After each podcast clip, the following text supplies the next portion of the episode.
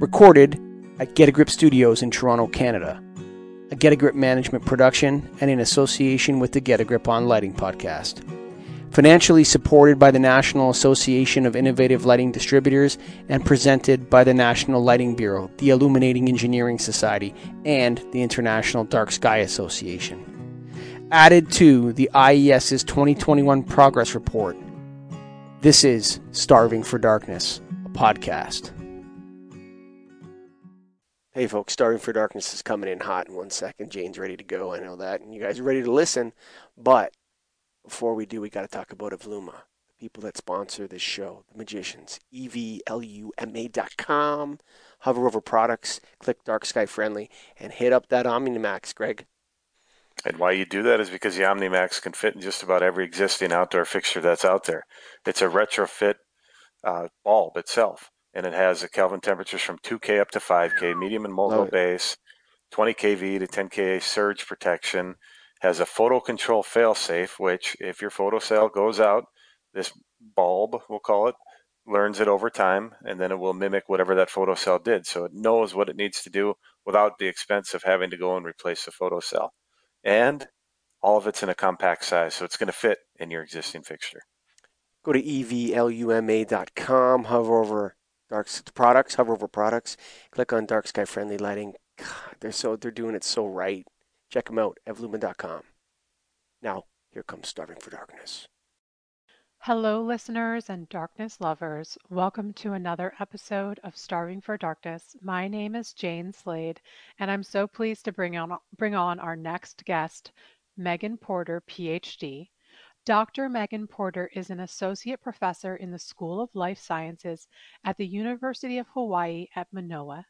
Her research program at the Porter Vision Lab is focused on understanding the evolution of animal eye diversity, particularly from a molecular perspective. Megan, welcome to the show. Thank you so much. And we start every episode with the same request. Would you please tell us about a dark sky experience that left you with a feeling of awe?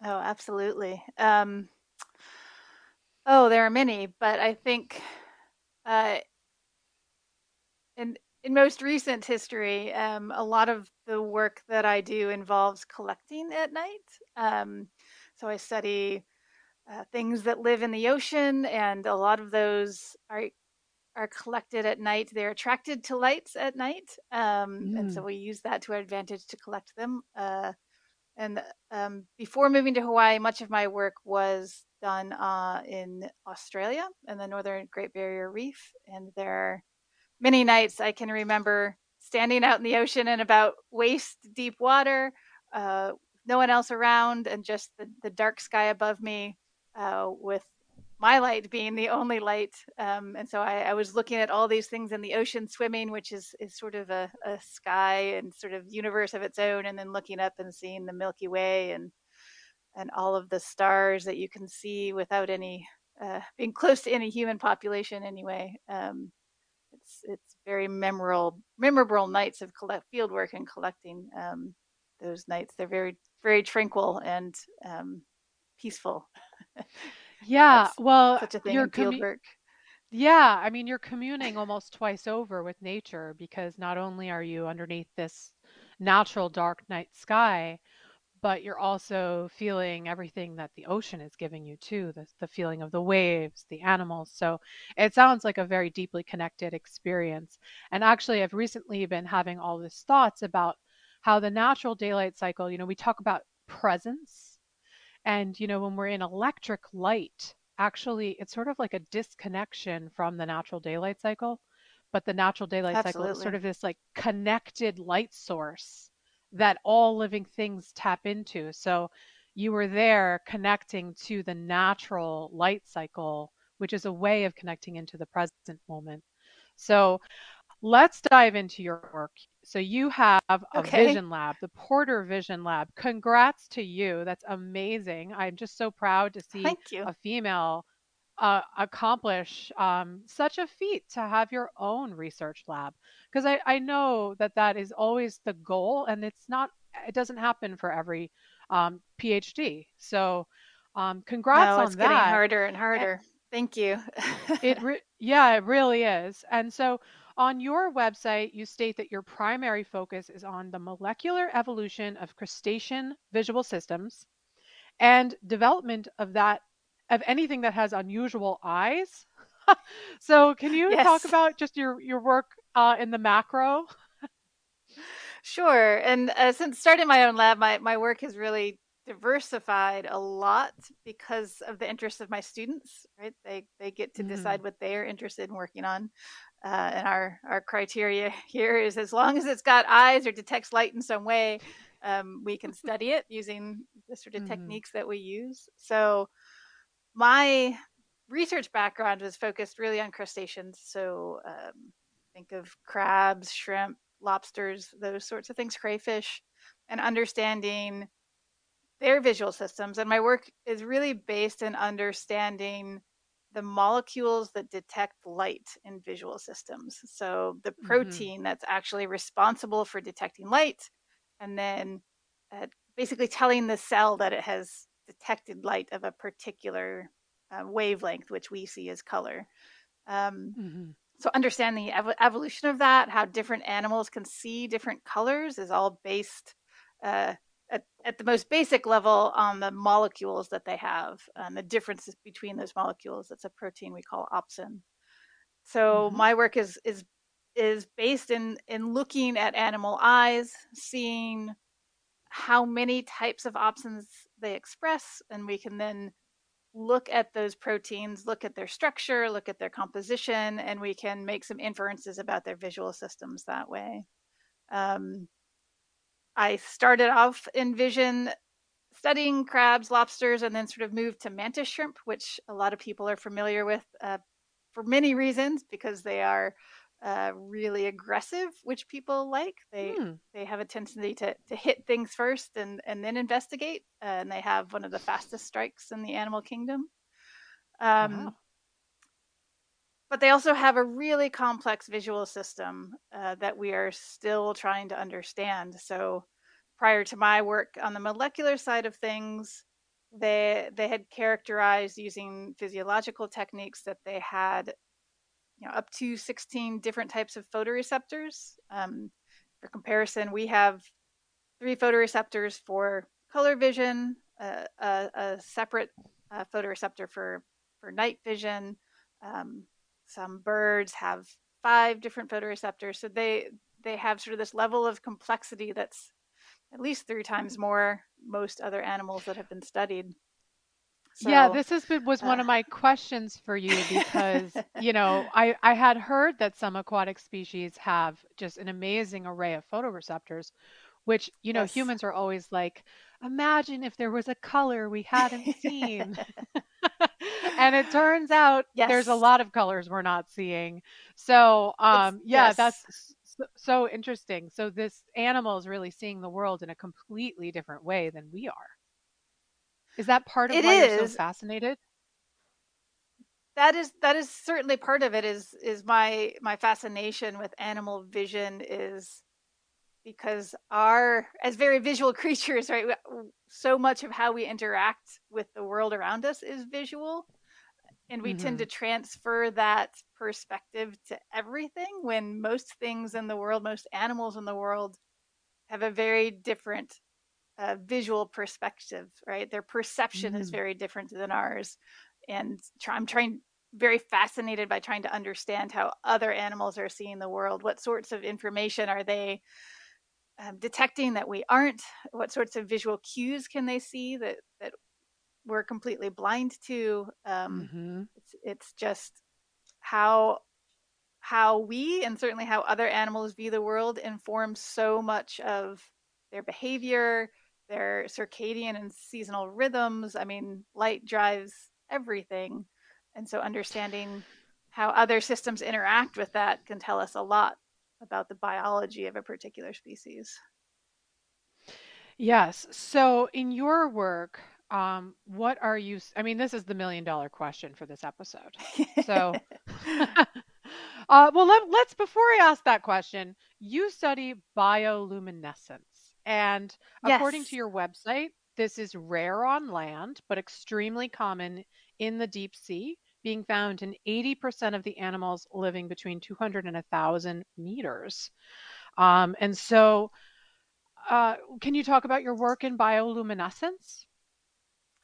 Sure. And this is, um, there are many fantastic researchers um, who have been studying bioluminescence for much longer than I have. But my perspective, again, is trying to understand the molecules behind light detection and, in this case, light production. So, sort of expanded mm-hmm. to thinking about both sides of that equation in a bio, biological context. So, in, in, a, in an organism, how are organisms producing light? What are mm-hmm. they using that for? And then how are they detecting it as well? And so we are part of a, uh, my lab is part of a collaboration um, with a few other people looking specifically at a, a group of shrimp um, that uh, live in the ocean, uh, mid water. So they, and they migrate. So they tend to leave, live deeper at night, uh, sorry, during the day and come up at night. And they mm-hmm. have uh, different species have different modes of, of bioluminescence. Um, we're specifically looking at those that have these light emitting structures called photophores. And uh, mm-hmm. these are structures on the body that produce light, um, generally on the underside, but they can have them sort of all over their, their back and along sort of their eyes. Uh, and different species have them in different places. Um, they're typically thought to be used for for counter illumination, so it's a form of camouflage in in the open ocean. Interesting. So wow. It's you know if you think about the ocean, light is coming from above.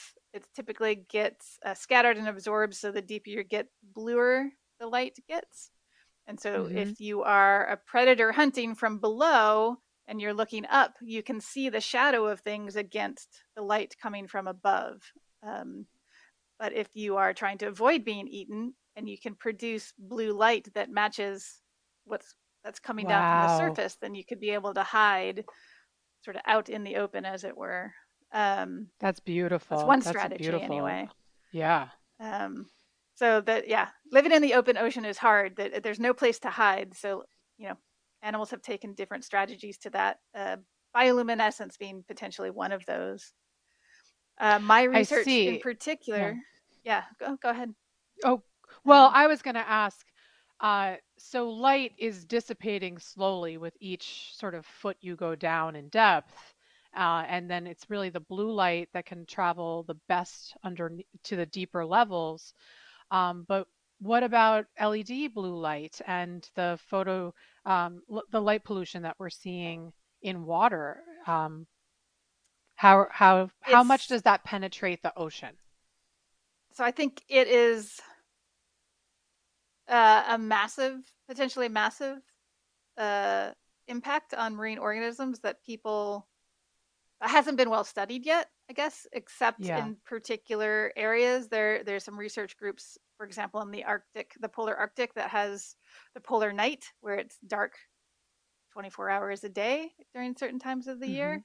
Um, and so there've been people studying light pollution up there where animals are not seeing any light. So coming in with, right. with ships that are all lit up or any of those sorts of things, like how what effect is that having on marine life? So it's definitely impacting marine life in ways that are only beginning to be studied, I would say. Um, and it may be changing um, certainly sort of, you know, coastal regions that have lots of light pollution. Say here on Hawaii, we have a big, you know, tourist industry. There are giant high rises on the beach with lights everywhere. That is going to impact anything within that light radius uh, that that is moving around at night, um, potentially um, bringing things in from the ocean that wouldn't normally be there. Um, mm-hmm. Changing rhythms, and it's going to have a huge impact that that that we don't totally understand yet. Um, so there's that kind of of interaction in the ocean, as well as you know these massive boats moving around the ocean that are all lit up yep. are going to have more localized effects on where things are in the water column, how high they are, where they are moving around, um, all of that. Yeah, I mean, this makes me want to ask some questions out loud that I don't, I know I don't have the answers to, and maybe maybe you do or you don't, because it's, it's veering more into the lighting realm. But um, I, it has been cited that a fixture, a single LED fixture, can actually pollute up to 120 miles away, but that's through air. And so, what is it through water? And another interesting fact is that we often, uh, when we measure light pollution from space, um, the satellites don't actually even take into account the full bandwidth of light, specifically blue light. Mm. So we may not be actually measuring. So I find it interesting that blue light doesn't reach it to reach to space for the satellites to measure for whatever reason, or maybe the satellite uh, you know maybe the satellite's not able to to quantify the blue light i don't know what the reason behind that is so listeners if you know please reach out to us but i find it interesting that it does penetrate the bellows of the water. So it's i just think that's an that more clarity is certainly needed around that topic. And and so you um here's my million dollar question. So what are you seeing in regards to light pollution and aquatic species? So I think um, so. My work is more understanding sort of the basics of visual systems and mm-hmm. understanding mm-hmm. what wavelengths of light different species can detect and trying to to then translate that to what they are doing with that information so what behaviors do different wavelengths inform in an animal so a lot of of organisms in the ocean, um, as I mentioned with the shrimp, they're moving up and down on a daily cycle, which is a massive, you know, the biggest migration on the planet is happening every yes. night as as animals are moving up from the depths and then back down during the day. And it's hugely important to, you know, um, cycling of nutrients and and you know mm-hmm. ecology of the ocean, ecosystems, all, dynamics, all of these things um, and that is all potentially all being driven by light. Light is certainly a component to it. We're not really sure how it's being integrated into that movement yet, but um, so understanding, I think, what wavelengths they're sensitive to is sort of a first step to understanding what a particular source of light pollution, what impact that's going to have. Um, and one of the things mm-hmm. that I think people are starting to think about you know in the ocean most things see blue to blue green light because that's the light that's available um, so changing the color of the light maybe may lessen the impact um, to something that most animals in the system you're trying to protect can't detect. Um, right. another component of, of, of, vision is is temporal. So um, you know for for some of the things um, on land, understanding what frequency of sort of flickering light can an animal see um, is important uh, for either whether you're trying to attract an animal or warn them away. Understanding that may make an important difference. So all of these things, it's not just light; it's it's specific aspects of the light that may be impacting species and so trying to understand mm-hmm. that i think is is where my research lies yeah i think the time quality of light is so important and actually you know there's that whole theory time doesn't really exist and that actually time is really um, the movement of the earth. It's the rotation and the revolution around the sun. That's so we measure time really in uh, space. So it's it's kind of interesting but but light, you know, if you separate it from time, I mean, we can't just blare light uh, 24 hours a day. The whole point of balance with regard to the natural daylight cycle is that it has an arc and an ebb and flow that has actually been the same for all life's evolution on earth. So the the aspect of time is is critical when it comes to light on earth. And so um, so I think one of the things that I draw from your work is just the the sheer uh, diversity of vision that is has evolved on the planet. Um, I, I think I was reading that there's even eyes placed on, you know, we have eyes on our head, but are there eyes on other parts of the body as well for other species? And um, and then there's also different photoreceptors. So here's a question for you how has learning about how animals see the world changed how you see the world? Oh, that's that's a great question. Um, it has certain certainly broadened my perspective. Um, if not my own visual sense, at least the way that I interpret um, that information. Mm-hmm. Some thinking about uh, all of the different types of um, ways that animals detect light, and and also, I think it really makes you appreciate how artificial our our lighting systems are, um, mm-hmm. and how much that's you know impacting us as a as a as an animal existing in the world. Um, but also, I just find it continually um, sort of mind blowing and inspiring. The more we learn about animal visual systems and the different ways they're put together, and how you know that they're processing information differently than we might think, that they're seeing you know light that we can't see. Um, they're they're doing incredible behaviors, you know, long distance migrations, um, using the Milky Way for navigation. I mean, all of these amazing things that um, are all driven by light detection. Um, mm-hmm. I I just I, I find it uh, sort of very moving and and inspiring uh, in my own perspective of sort of the natural world to sort of deepen my understanding of that. Yes. So, do you have uh, a favorite species that you like to study, and or is there a piece of research that that actually is provoking and and that you keep coming back to that because of it provides just a, a infinite fascination for you? I think, well, I have to say, mantis shrimp are probably my favorite a uh-huh. species uh-huh.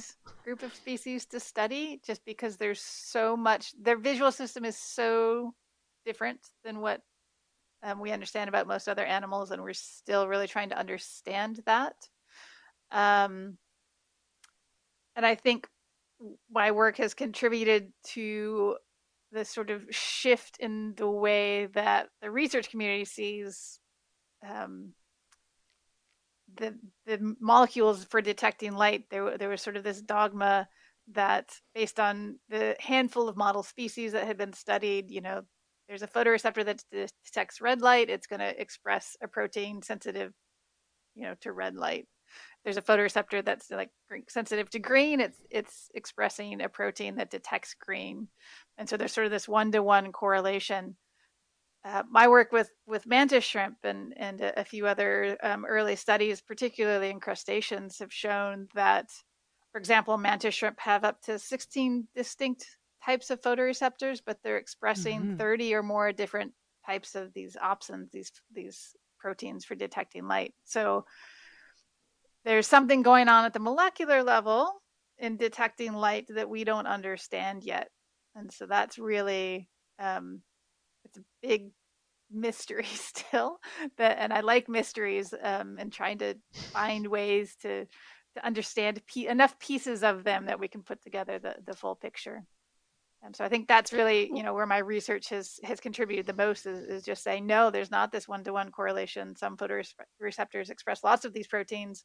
sensitive to different wavelengths of light and we have no idea why yet. But just it doesn't make sense based on the way that we understand vision. So um, there's a mystery well, to be I solved.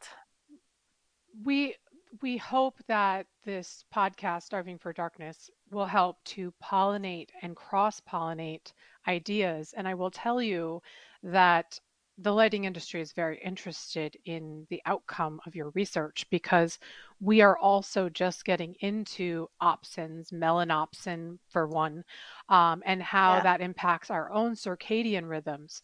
So while it may seem very theoretical in another animal, you know, tucked away all the way in Hawaii, actually, I think your research will become very important as we come to learn and understand just how impactful light is on how we feel and perceive the world. So, I, I you also study the history of evolution, um, and you have um, a paper called lost along the way the significance of evolution in reverse. Can you talk about this research and what you uncovered? Sure. Um, so, one of the, because I think a lot about light and the way that light different light environments impacts yes the evolution of different visual systems right? Animals mm-hmm. aren't going to um, evolve photoreceptors for light that isn't in their environment. So that you know light environment is a huge piece of of thinking about the evolution of light detection um, but the opposite side of that is what happens when there is no light uh, so yes. i another sort of aspect of my research is is actually studying the only animals that live in the only environment we know to be true darkness. So if you think about the deep ocean where where sunlight can no longer penetrate, there's still a, an amazing amount of light we know now from bioluminescent. There's a lot of things down there mm. that glow. So there's still light.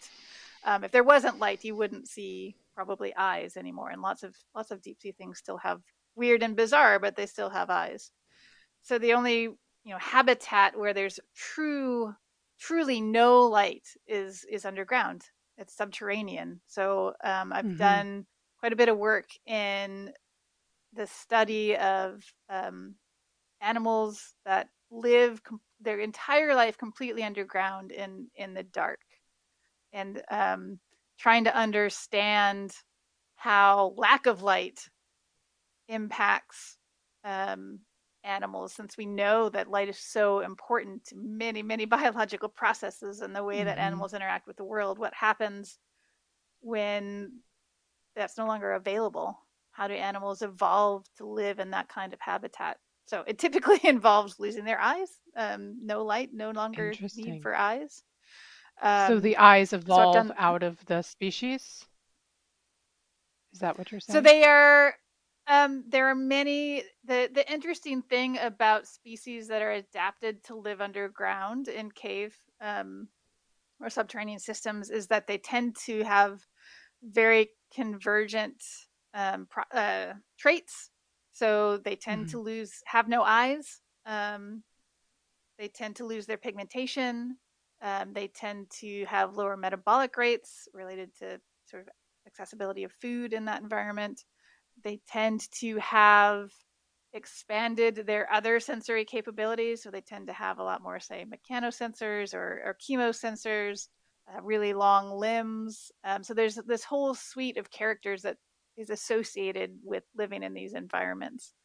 Um, and I That's have been trying to understand, particularly the visual, the loss. What happens when you lose a visual system, basically?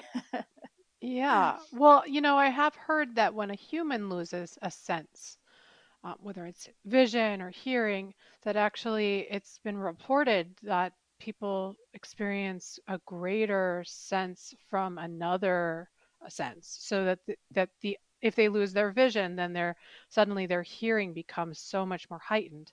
So I, I think it's kind of interesting if you just think about that more spiritually, perhaps that you know, if you snuff out one sense, that the organism evolves to have other ways of gleaning around them, their environment. So that's really interesting to see that that's happening down below in the waters. Yes, and it's um, it's it's sort of a really unique habitat, and it's another instance that I can think of where I don't think many people experience a true lack of light ever. So sitting quietly in a cave with all the lights off, like you really hone in, like you sort of zoom in on yourself, like you can hear your blood, your heart beating. Um, mm-hmm. It's just this very sort of spiritual experience where everything else is all of your other senses, your vision is gone. So all your other senses sort of um, just in that moment are heightened. Um, it's it's really. I mean, Megan, don't get me started on that. I'll tell you. um, so, I mean, I'm assuming based on what you just said that you have heard of the deep time experiment that happened in France recently, where I believe oh, it was no. 40 scientists went into a cave, and I think they maybe they were there for 40 days. I think they were there for 40 days and it was an experiment to talk about the perception of time which is funny to think about and I think time as I said earlier is this amorphous thing that we measure but actually time really much shifts. Like if you've ever been on vacation, those first few days last forever. And then you'll like, oh my God, this is going to last forever. And then the second half of the week just zooms by. and that for me is an example of, of how time actually does bend a little bit. Um, but I think that's that experiment is so interesting and important. And I have recently written that light brings our awareness outward and darkness brings our awareness inward. Mm. And as you're saying it, you can feel your heartbeat. You're suddenly aware of your inner state. And I truly believe that humankind is lacking that meditative moment of inward directed thinking and awareness. And so the fact that you're studying creatures that have never experienced light, I do think is very important to really understand um, what this void does for a species. Um, and so, are there any interesting facts that you've come across from these deep water species? From cave species? Yeah. Um, I think so. I've I've studied it in a number of contexts, and I am interested at the moment in how. So people tend to think of eyes as, you know, you have an eye, and then you don't have an eye, or you know, they just sort of appeared in animals one day as this fully formed thing that that worked the way that we are used to it working, and that's not how evolution has worked, um, or how evolution works. And and I'm interested in. There have been lots of people who have studied the, you know, how is it possible to evolve a, a complicated structure like an eye, mm-hmm. um, and what are the steps and the you know the pieces that come together for that to happen um, and I've really been interested on the on the other side of that. So if you have an eye, you know what what is the process of losing it? So um, I've been studying this group of of flies that are parasites on bats, and they have this really mm-hmm. interesting mm-hmm. trajectory where they have different species have different degrees of reduction in their eye, anywhere from sort of you know a typical if you think of a typical housefly, um, they have uh, compound eye, so they have lots of facets on that eye. Um, these these parasitic flies have you know anywhere from like ten facets down to two or one or none, and so looking at you know as their visual system is reduced, what pieces of it you know are reduced first. You know what pieces, what's happening at the molecular level, what's happening at the sort of structural level, to understand how all of those pieces work together and how can you sort of shrink down that structure and still maintain function, um, I think is really interesting. Um, and, and just gives us insight into, you know, lots of animals move around at night in very dim, dim habitats. And, and so, you know, how, how can you modify an eye and still keep it working when there's not that much light around? It's so true. And I will say, you know, um, just in terms of two different species, I live with Ferdinand, my cat. And I mean, I'm blind as a bat in the darkness. And I know he's like got this acute vision. And yes. sometimes I'm looking for him and he's just watching me look for him.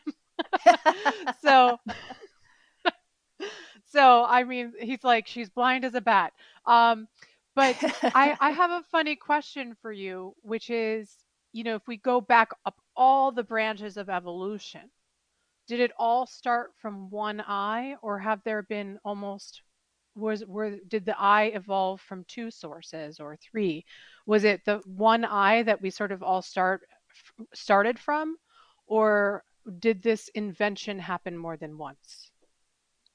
So that's it's a really interesting question, and I think it depends on what well, one, how you're defining an eye, but two.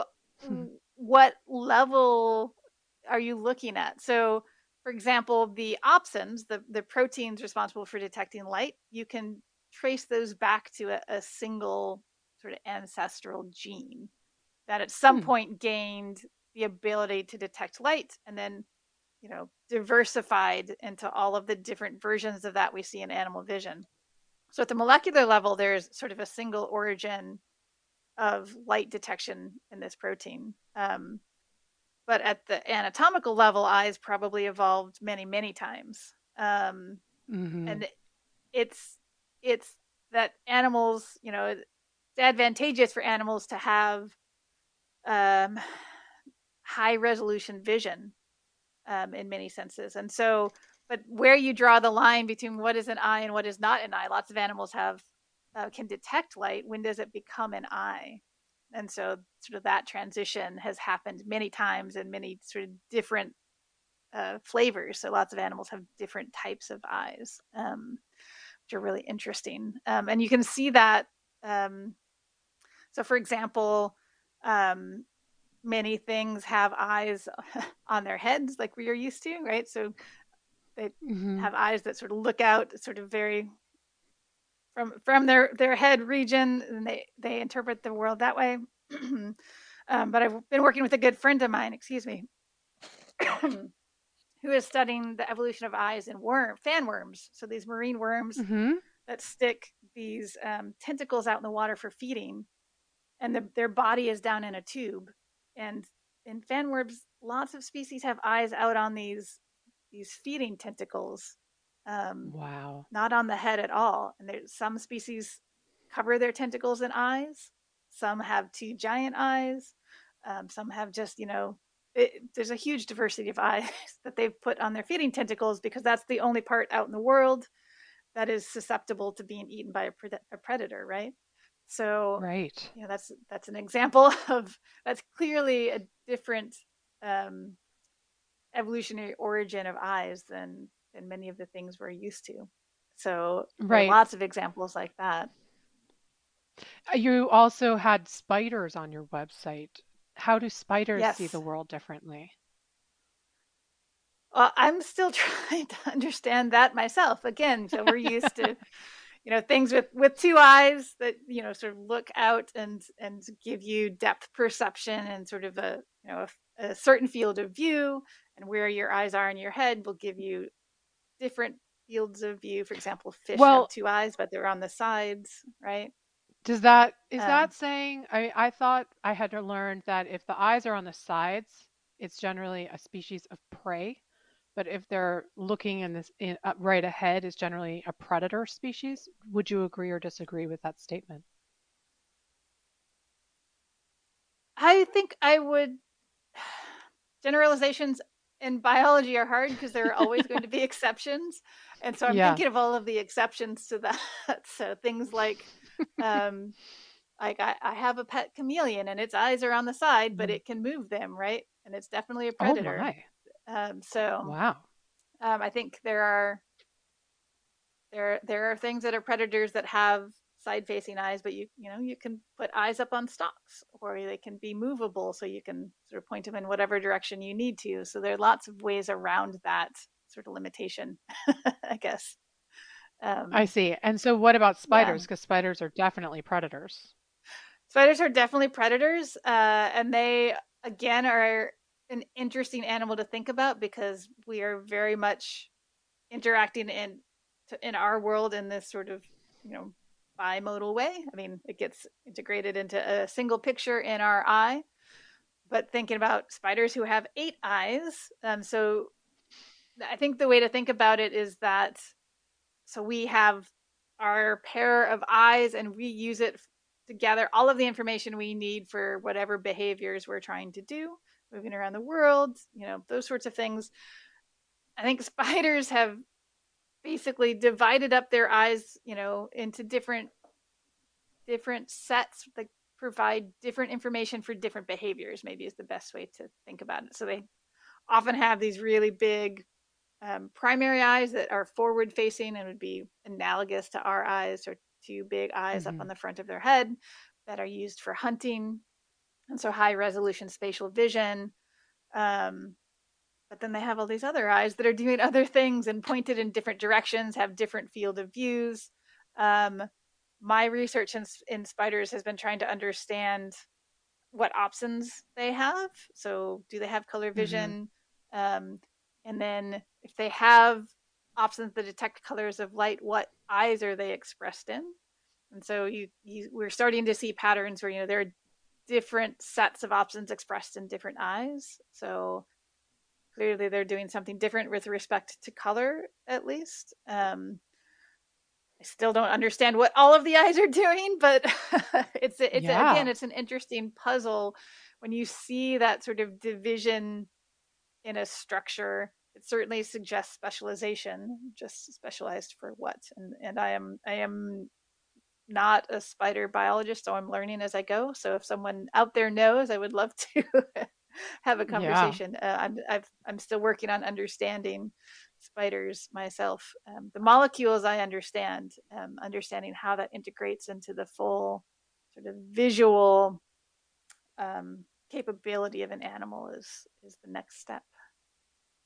Yeah, it's interesting how a spider would perceive the world, and it it does feel though that everything is very radial it has eight legs around its body. Mm-hmm. I it has eight eyes. I didn't realize that. And even the web itself is extremely radial. So it's funny to think that you know it has this sort of uh, 360 perspective, or maybe 180. Yeah. But that's very interesting. And so we recently had Dr. Mika Brodsky, your compatriot in Hawaii, mm-hmm. um, your wildlife compatriot, and that's actually how we were introduced. And so lucky to have you on the show. I'm wondering. So, uh, for those who didn't listen to the episode, Dr. Mika Brodsky, he is from the Hawaii Marine Animal Response, and they rescue and protect marine animals. Does your work at all interact in Hawaii in wildlife? It seems like the scale of your species is a bit different but I'm just wondering. It it is a bit different. Um, I think the way that it interacts right now, um, I, I, believe you'll be talking to one of my graduate students, um, Hannah Moon. Yes, Hannah um, Moon. Yep. Yes, and uh, in the next month or so, um, and so she's really doing constant sort of in, investigating visual systems from a conservation perspective. Um, and so you'll hear a lot more about it. But so she's trying to understand seabird vision. We have a lot of endangered or threatened seabirds uh, here in Hawaii, and they um, are night flyers. And so mm-hmm. there are mm-hmm. lots of ways that artificial lighting confuses them, impacts them, causes, you know, causes mortality.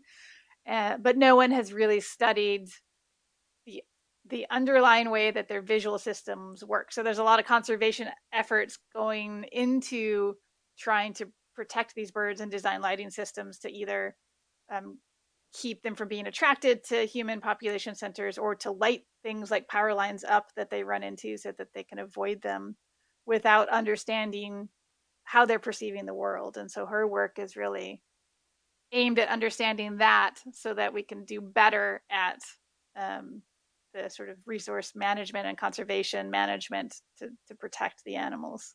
Um, so that's that's again yeah. sort of where that's the most direct example um, uh, in in sort of the research that's happening in my lab. But I think you know there there are plenty of opportunities for the future to think about those same sorts of questions with with marine animals, which is where most of the things I study, and understanding how you know by understanding what they can perceive how they're detecting light that can inform the ways that we are lighting human structures um, in a way that hopefully can mitigate the impacts um, that it's having.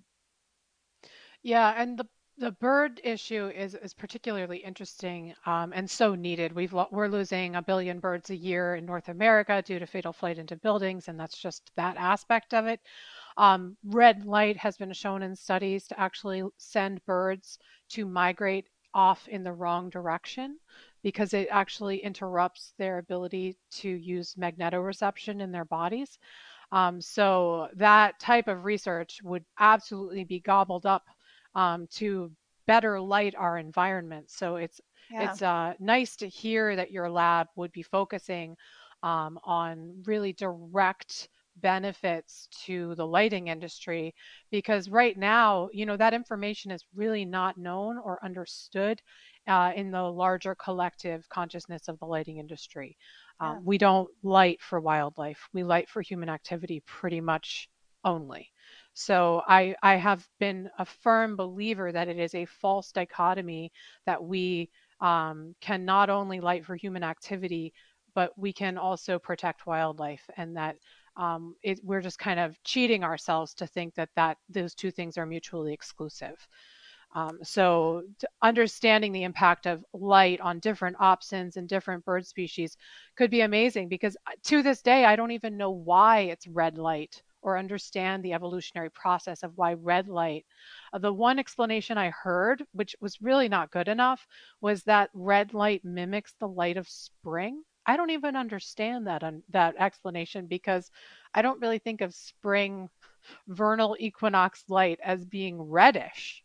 So that doesn't even make sense to me. So I'm just telling you right now, your research is absolutely needed. we need oh, more understanding. You. Well, and yeah. I, I think it's interesting again that sort of understanding that difference between how we perceive the world and how an animal does really will let us find you know the differences are important as well um, so understanding the differences in how we see the world and the the sorts of lights we can detect and that we need you know can we find areas that are different enough that will work for us but isn't going to impact another species? So it's all all about understanding both sides of that in order to find lighting solutions that work. Um and it, and it's species dependent unfortunately so you have to go out and do a lot more sort of just basic science groundwork to be able to to answer that in a broad scale way yeah, and there's been research that's shown that pollinators choose differently when there's LED light present because it skews the colors of the flowers. So one of the 1st mm-hmm. things that I thought of when when looking over your research was just wondering how much stray light reaching these aquatic ecosystems is actually skewing the colors beneath. You know, perhaps as you're saying, there are species that use light as camouflage um, so that they can't be seen from below, that maybe there is a, a negative impact of light that really changes the relationships of the prey and the predators. I, I mean, that's that's just an example of potentially what yeah. could happen. It's not yeah, that it certainly. is happening. Yeah. Um, yes. Yeah. Anytime you're shifting the light environment and and animals are, you know, evolved to work within say blue light and you're throwing a bunch more light in there um it's going to have impacts what those are can be hard to predict sometimes but for sure yes so um we, you are also according to your twitter description are a diver caver yes. hiker crafter yes. and lover of weird eyes who studies animal vision Evo Devo, so evolution development. I, I wasn't yes. familiar with that speak, but I figured it out. Um, so I I love to hear about people's tangential pursuits and what that brings, what they are able to bring back with them to their work and what their work gives their tangential pursuits or their art. So how have I'm especially, I mean, diving, I think is really obvious. I think you're, when you're diving, you're communing with nature. But I mean, if you have um, had any special interactions as while you're diving, I'd love to hear about it. But you also craft and, and so, and you hike. So how have these endeavors really made you a better scientist? I mean, I think so. So hiking, particular here, I focus a lot on the marine well, realm. Um, so mm-hmm. uh, getting into tr- natural terrestrial systems, which can be hard here in Hawaii. We've lost so much of our, our native forests, but um, getting into those those natural native spaces. Um, I, I love Hawaii. The the forests here for me growing up in the midwest i'm used to you know deciduous forests and and you know a particular kind of forest coming here where the forests are say um, ferns you have mm-hmm. ferns that are tree tree sized and and diversity of ferns and the is such a different experience mm-hmm. being out in nature when that community is so different. It it was it was really surprising to me actually the first time I hiked through a native Hawaiian forest how different it felt. Wow. Um, yeah. And so I think that is important to experience those different natural spaces. Um, mm-hmm. and and really just commune with nature. But I mean, as a biologist, I just I'm doing it because I enjoy that and I want to understand that. And so, you know, going out and observing nature and different types of natural environments, um, you know, seeing things, species, plants, animals, you know, observing interactions. That's where, as as a you know biologist, we we we see something unusual. We're like, huh, I wonder how that works. Like that's that's how we mm-hmm. get our basic inspiration is going out uh, observing the natural world and asking questions. So that sort of keeps that that curiosity and that sort of um, inquisitive nature alive. I think, in some sense. Mm-hmm. And what kind of crafts do you do?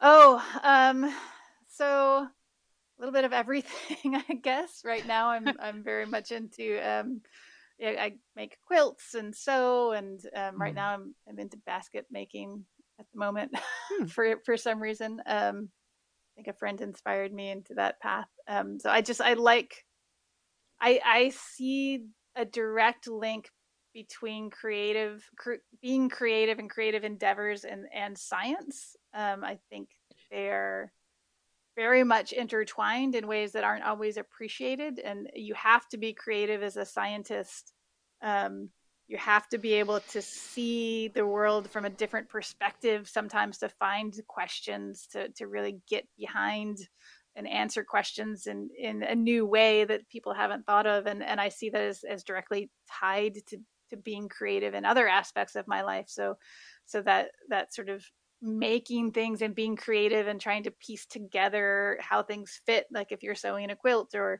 or piecing together a basket or like that one it's sort of it's very mm, uh, meditative for me to to get yep. into that headspace that's away from work um, but mm-hmm. i think mm-hmm. also sort of exercising that um, creativity portion of my brain that helps me when i do come back to science because i'm you know i i i'm used you know you, you sort of exercise that ability i think to think uh, differently and see things differently and piece things together in new ways so that's i I see them as very intertwined endeavors.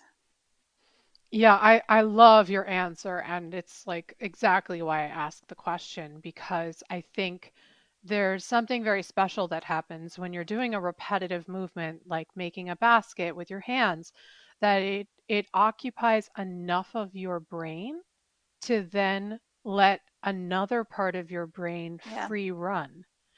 And have exactly. you, when you get into that place of flow, I think that flow state is really a, it's almost like a lubricant for creativity in in many other aspects of life because there's been many times where I personally am doing something creative off topic but then a, an idea which is more based in my work comes through because my brain was suddenly occupied and that it left space for another sort of deeper running current in my my brain. Have you ever had yes. a great idea come through while you've been basket weaving or diving or doing these less uh, work related activities?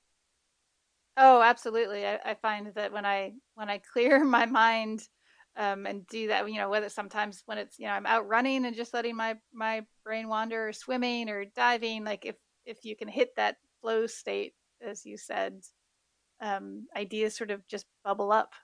Uh, and if you're sort of yes. learn to to, yeah. to, to be in that moment, but pay attention to that, um, like a lot of my really good ideas have come from from those sorts of moments where I'm not focused or think really even thinking about science. I'm just letting my mind wander, and it it finds ways to make those connections that I wouldn't be able to force consciously. Absolutely. Yeah.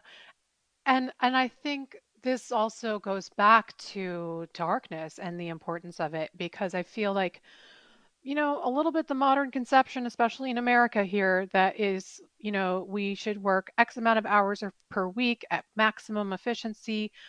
Lights will be on from the minute we wake up to the minute we go to sleep. Um, if I get an email, I'm still obligated. It doesn't matter what time it is. So there's this yeah. always on factor. And we've robbed ourselves of a different way of perceiving and thinking.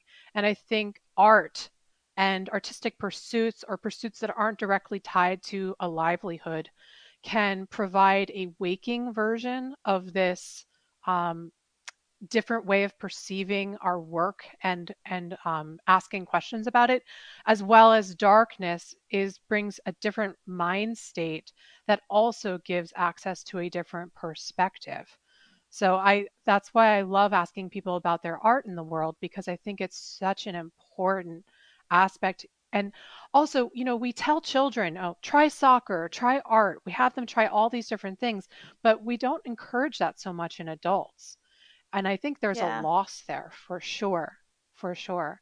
Yeah, no, I agree. I have, I have with varying degrees of success at different points in my life, but always tried to um, stay connected to a creative endeavor in some way, just because I do feel it is so important to our our well being as as a as an individual, right? Um, there's a there's a connection there that that uh, is hard to find in other places. Mm-hmm. So you are on which island in Hawaii? Oahu. And so I'm interested in uh, your island culture. Um, actually, we're having uh, someone come on uh, from the island of Nantucket, which is on the east coast here. Um, and what I, I think is so interesting about these islands is that you're far enough away from the mainlands that you could actually gain control of light pollution because it's a smaller um, area of land to actually make a difference. So, could do you, are you seeing any awareness rising, or are you seeing more awareness than before? Um, so I have been here for six years, so I'm not sure that I have a long enough perspective to to know mm-hmm. sort of uh, if if perceptions around lighting are changing. I hope so. I think as more research is done and people talk about it more and there's there's just more awareness and that sort of filters out into a, you know a broader group of people and into the community i think that that that will make a difference. Um, i think the hard part about um, the islands here is getting that to filter into the tourist industry and um, mm-hmm. particularly here on oahu um, you know where we we have say waikiki which is you know full of hotels and um, lit up at night the beach is lit up at night um, changing that mindset i think is going to be the hardest um, but I, I think it's possible, and I think it's possible if we can get the community behind it, and sort of that comes from within. Um, but I think that's going to be the biggest challenge here is is changing the the mindset of the tourist industry and the hotels and the um, that side of things. Yeah, and what is your just your citizen opinion when you look up at the dark sky? Do you have a, a decent access to the stars? There are certainly parts of the islands yes uh, here so um, in honolulu in the honolulu side of the island it's pretty hard um, mm. uh, i remember mm. so my husband and i like occasionally like when the the meteor a meteor comes through and i like drag him out in the middle of the night to go see shooting stars it can be really hard without driving across the island to find someplace dark mm. enough to really appreciate it um, there are still places on the other islands where you do get night skies, dark night skies. Um, and that's amazing when you find those places. But it, it, can be hard on this island, and we're the most populated. So even right. here in the middle of the ocean, it can be difficult.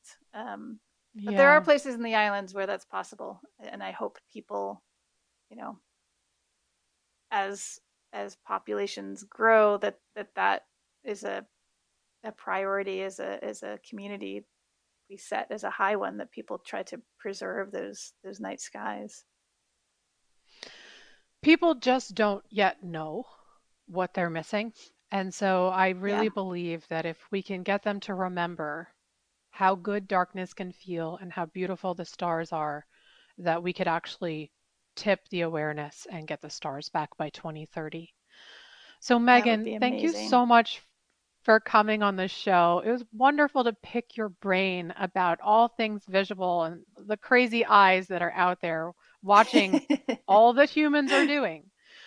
And so I think oh, your work you. is so important and that it really is needed. And I can tell you firsthand from the lighting industry, we are studying opsins in the human eye. So your research will be used and will be important to our work in the future. So thank you for sharing it with us. And thank you for Thank coming on the you. show. Thank you. It's been my pleasure. Folks, I know you just fell in love with Starving for Darkness once again. Every show is such a mind blower for me, and I'm so grateful for our guests and for Jane Slade and everything, all the work she's doing, and all the contributions everybody's making. But before we do, we got to go to the magicians. We got to thank them. Evluma.com. That's E V L U M A.com. Hover over products, click on dark sky friendly lighting, and let's do it. Greg, what, they, what do they got down there? Well, with their OmniMax product, it maintains illuminance efficiently. They said that once. And I'm like, that's important because, um, or ambiance, I should say, efficiently. Ambiance and lighting. They have the Kelvin temperatures covered, and they make it efficient by being LED. So they've got everything you need without sacrificing the light you love.